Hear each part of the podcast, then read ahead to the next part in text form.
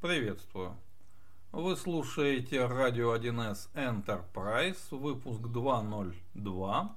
Это авторский подкаст, он же радиопередача. Здесь мы беседуем о различных аспектах разработки на платформе 1С предприятия. Рассказываем просто о сложном и смело движемся туда, куда еще не заглядывали. Меня зовут Никита Зайцев.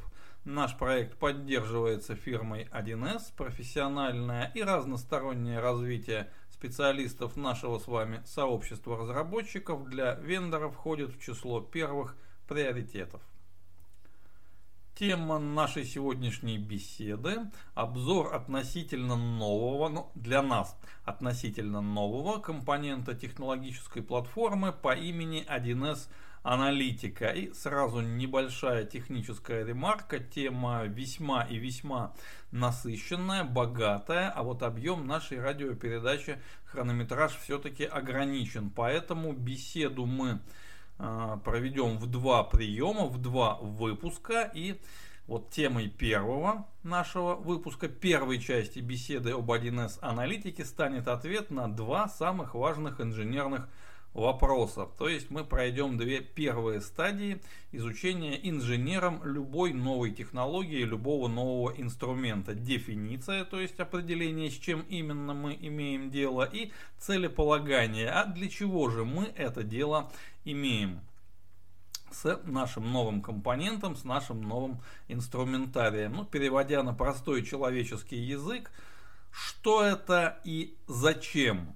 Но вот э, историю самой этой фразы в моей личной производственной практике я как-нибудь обязательно расскажу в нашем одноименном телеграм-канале. Это хоть и производственный анекдот по сути, но весьма и весьма поучительный. Ну а сейчас мы приступим к изучению компонента 1С аналитика. И начнем мы с того, что поменяем порядок наших двух классических вопросов. То есть сначала мы ответим на вопрос «Зачем?», а уже потом перейдем к вопросу «Что это такое?». Итак, зачем?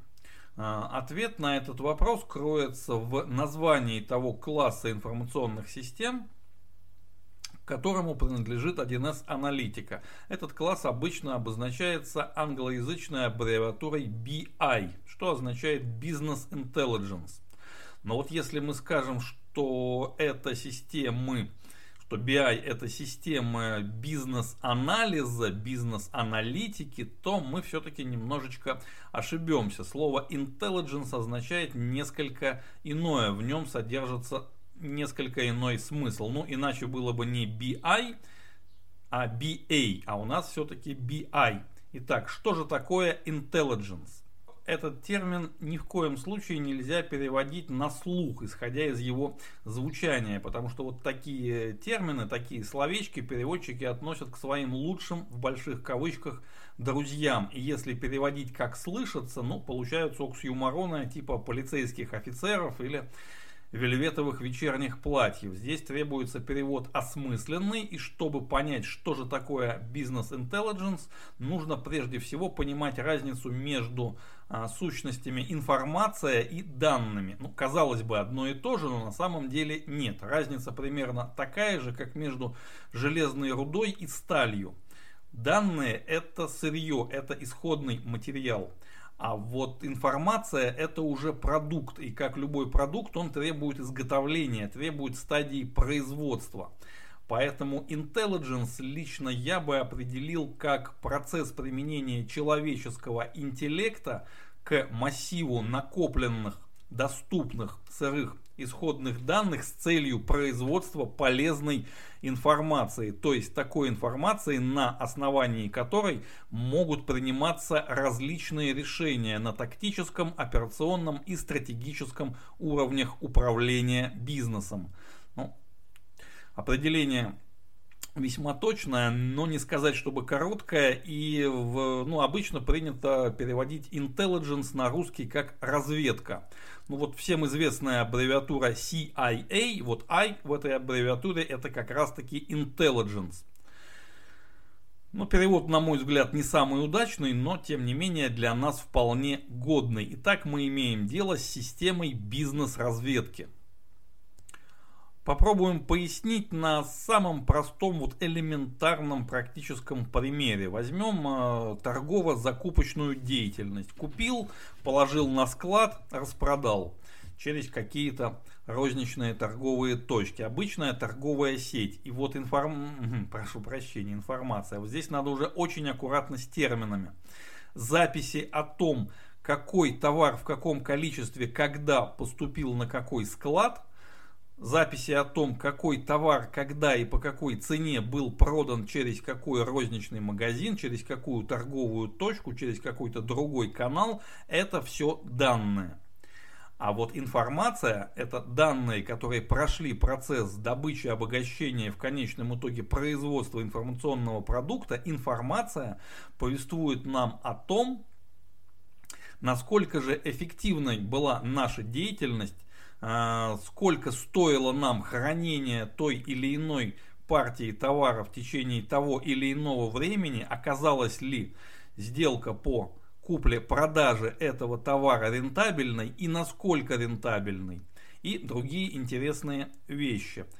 А, и на основании этой информации могут приниматься решения на разных уровнях управления. Можно принять тактическое решение, например, у нас скопилось слишком много вот определенного товара, определенной позиции, и для того, чтобы спасти остатки рентабельности, нам необходимо объявить распродажу и продать хотя бы вот по той цене, которая хотя бы покроет стоимость хранения, транспортировки и, возможно, хоть какую-то маржу нам все-таки даст.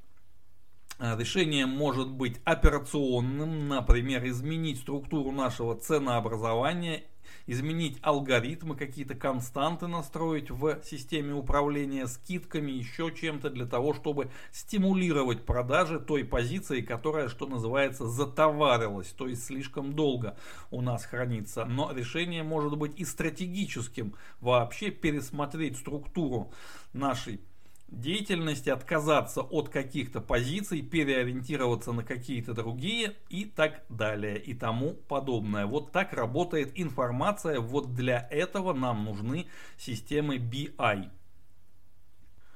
Ну и поскольку с вопросом «зачем» мы вроде бы разобрались, во всяком случае в первом приближении, на первом уровне понимания, теперь давайте разберемся с вопросом «а что же это?», как же оно устроено на хотя бы теоретическом уровне. А, в информационных системах нашей с вами технологической вселенной, той, которая описывает бизнес-приложения, есть две модели работы с данными. Они э, обозначаются схожими аббревиатурами, и там, и там есть словосочетание онлайн процессинг, ну то есть обработка данных почти в реальном времени. Вот, отличаются они одной буковкой. Есть модель, которая называется OLTP. T это от слова транзакция. То есть это транзакционная машина. Здесь э, главным процессом, главным элементом процессинга обработки данных является фиксация поступающих данных. То есть нам поступает из внешней среды какие-то данные, и мы эти данные фиксируем. Возможно, мы внутри системы их превращаем в какие-то еще более развесистые данные. Нормальным является ситуация, когда соотношение входящих, то есть не зависящих от нашей системы данных и зафиксированных, то есть те данные, которые превратились в записи нашей базы данных, когда вот это соотношение является существенно меньше единицы. Мы записываем данных в базу больше, просто по физическому объему, чем получаем. Ну, возьмем, например, документ и посмотрим на количество движений, сопоставим с количеством строк в табличной части, которые являются отражением первичного документа, первичного факта и тому, сколько и чего мы записали в нашу информационную базу. Вот это транзакционная машина, фиксация поступающих данных. И другая модель онлайн-процессинга это OLAP. Буква A означает аналитика, аналитический. Это процесс аналитической обработки уже поступивших, уже зафиксированных, уже накопленных данных. Это как раз и есть процесс производства информации. Данные накапливаются, данные обрабатываются, обогащаются, и из них мы изготавливаем полезную информацию. Вот это модель обработки OLTP. Здесь соотношение исходных данных для обработки обогащения добычи и производства к объему продукта конечного, то есть информации, оно существенно больше единицы, то есть мы можем обработать миллион записей, а на выходе получить табличку в половину экрана. Это совершенно нормальная ситуация. Она, как мы видим, полностью обратно модели OLTP. Ну, если не полностью, то почти полностью. Там мы получили не очень большое количество информации входящих данных и записали их в базу в избыточном, казалось бы, объеме на, в модели OLAP, мы поступаем обратным способом. Мы из большого количества данных изготовляем небольшой объем информации. Соответственно, и техническое представление данных, оптимальных для этих двух моделей, будет разным. Для модели OLTP оптимальным является табличное представление, табличная форма данных, когда данные это просто таблица. Таблица, записи и поля, колонки и ряды. Вот обычная электронная табличка. Открываем Microsoft Excel и смотрим на чистый лист. Вот это та форма данных, с которой удобнее всего работать в модели OLTP. А вот в модели OLAP более удобной является другая, другая форма представления данных, а именно многомерный куб – ну, если переводить на наш с вами язык, то э, табличное представление это регистр накопления таблица движений регистра. Вот классический представитель. Вот есть движение приход, есть движение расход, вот строка, запись, ряд, а вот колонки измерения и ресурсы. И вот огромный массив таких э, записей. Это табличное представление.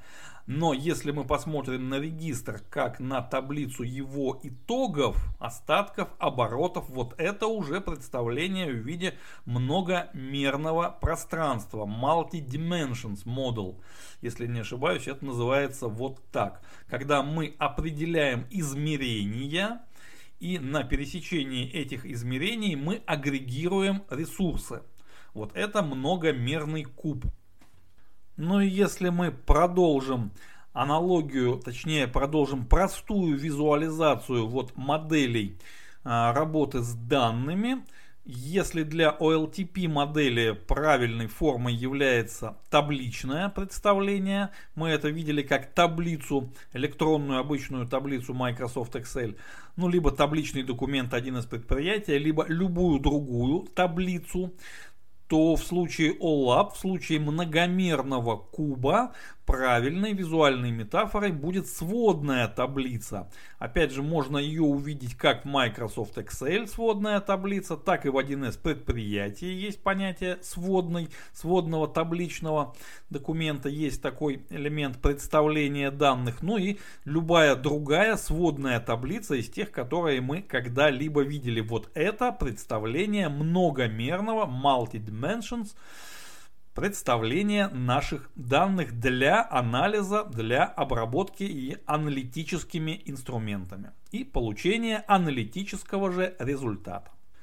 Помимо куба можно еще вести речь о представлении многомерных данных в виде среза. Ну, здесь мы просто переходим от э, регистра накопления к регистру сведений периодическому и смотрим. Вот это срез.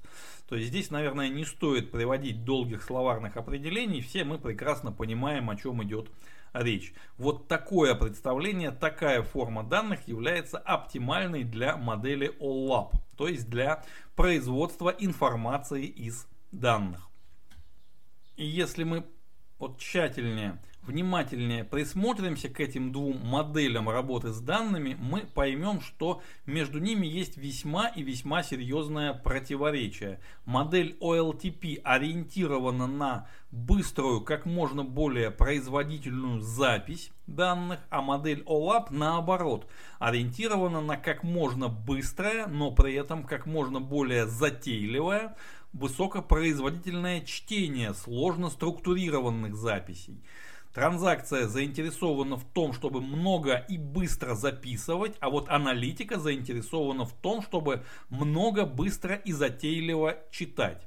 И если мы пытаемся две эти модели совместить в рамках одной информационной системы, в рамках одного компонента, в рамках вот какого-то единого движка, то, разумеется, они совмещаются, но с определенными оговорками. Ну вот давайте возьмем тоже отлично нам известный пример журнал регистрации. Это вот если рассматривать с тех позиций, с которых мы сейчас смотрим на информационные механизмы, то это классическая OLTP Система это транзакционная машина для журнала регистрации. Нужно уметь как можно быстрее, как можно незаметнее, но гарантированно записать порученные ему данные. Именно поэтому записи в журнал регистрации мы практически не ощущаем. Мы считаем, что они там как-то вот сами собой образуются, хотя за этим сами собой стоит ну, огромный труд инженеров, которые этот механизм разработали.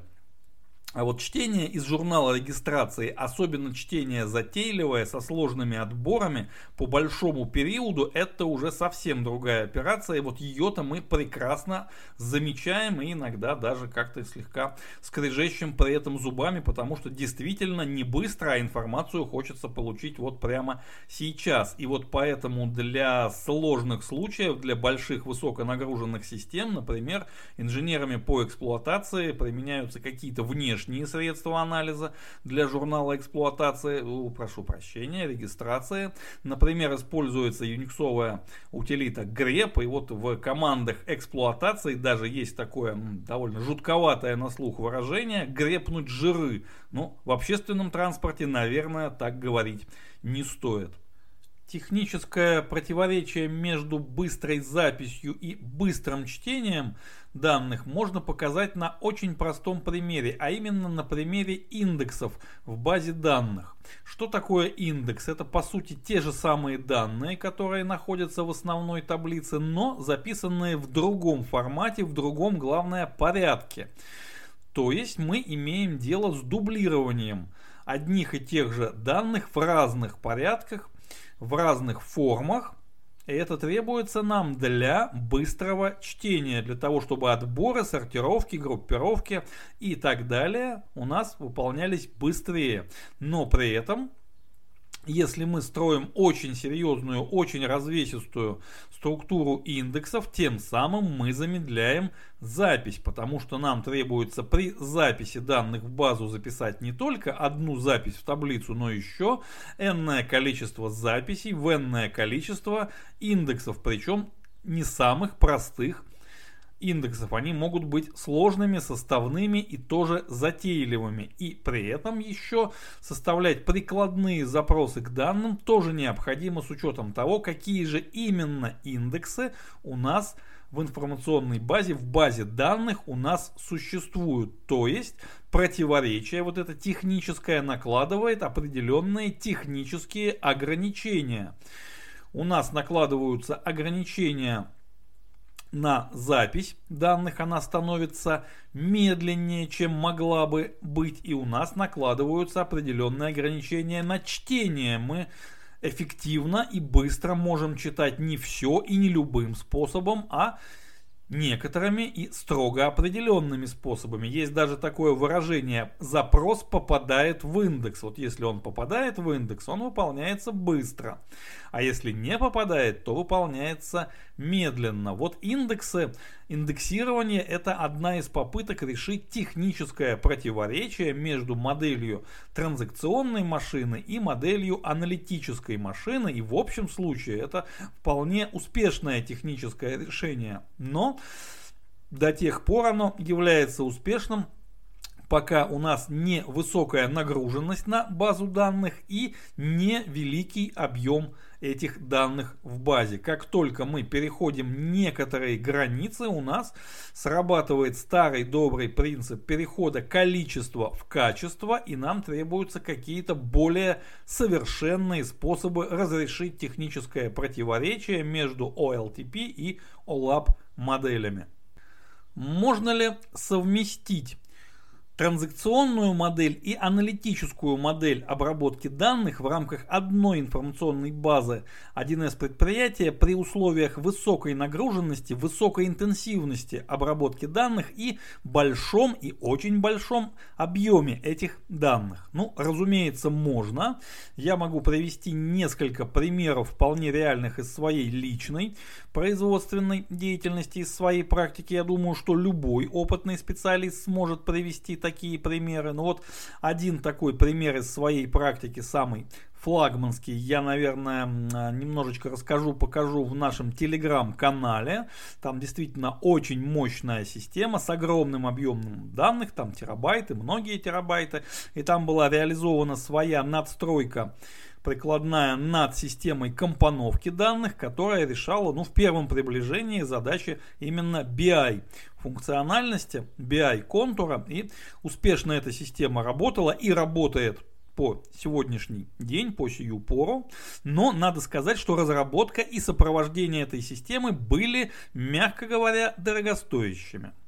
Дело в том, что при разработке сложных систем сложных программных систем управления информацией, мы с вами работаем внутри так называемого проектного треугольника, три стороны которого составляют э, качество функциональное и технологическое нашей информационной системы, то есть функциональное покрытие и производительность, э, ресурсы, потребные нам для разработки и сопровождения системы. Ну и третья сторона, третья грань это сроки. И двигая какую-то одну, у нас неизбежно двигается какая-то другая. Одну мы усиливаем, но другая при этом ослабляется. Это вот те самые быстро, качественно и дешево со знаменитого демотиватора, которые гуляют строго попарно и никогда не собираются втроем все вместе. И вот для того, чтобы преодолеть ограничения вот этой бесконечной плоскости, на которой начерчен наш проектный треугольник, мы и вводим дополнительные измерения, дополнительный компонент,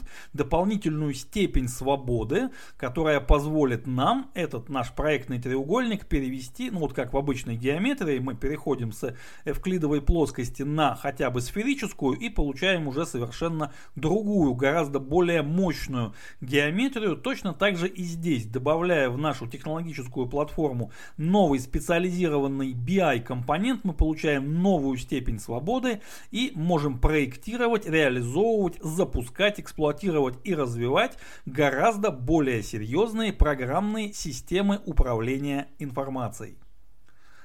И вот теперь, когда мы э, определились с точным месторасположением нового компонента 1С аналитика в нашей технологической вселенной, когда мы уяснили его назначение, уяснили концепцию его применения, поняли, для каких задач он предназначен. А, теперь, то есть ответили на вопросы, что это и зачем. Вот теперь самое время переходить к другим, следующим инженерным, практическим вопросам, как это устроено и как с этим работать. А на эти вопросы мы будем отвечать уже во второй части нашего обзора, в следующей беседе. Она будет традиционно в следующий четверг, ближе к концу рабочего дня, как и все выпуски нашей радиопередачи. А на этом содержательная часть сегодняшней беседы у нас подошла к концу. Мы с вами прощаемся. Просьба не забывать про наш одноименный телеграм-канал. Листайте, смотрите, подписывайтесь. Адрес для личных писем nikita.wildsobachka.gmail.com Почта там проверяется регулярно. И, друзья мои, огромное спасибо за ваше внимание. Глюк ауф, майне Freunde.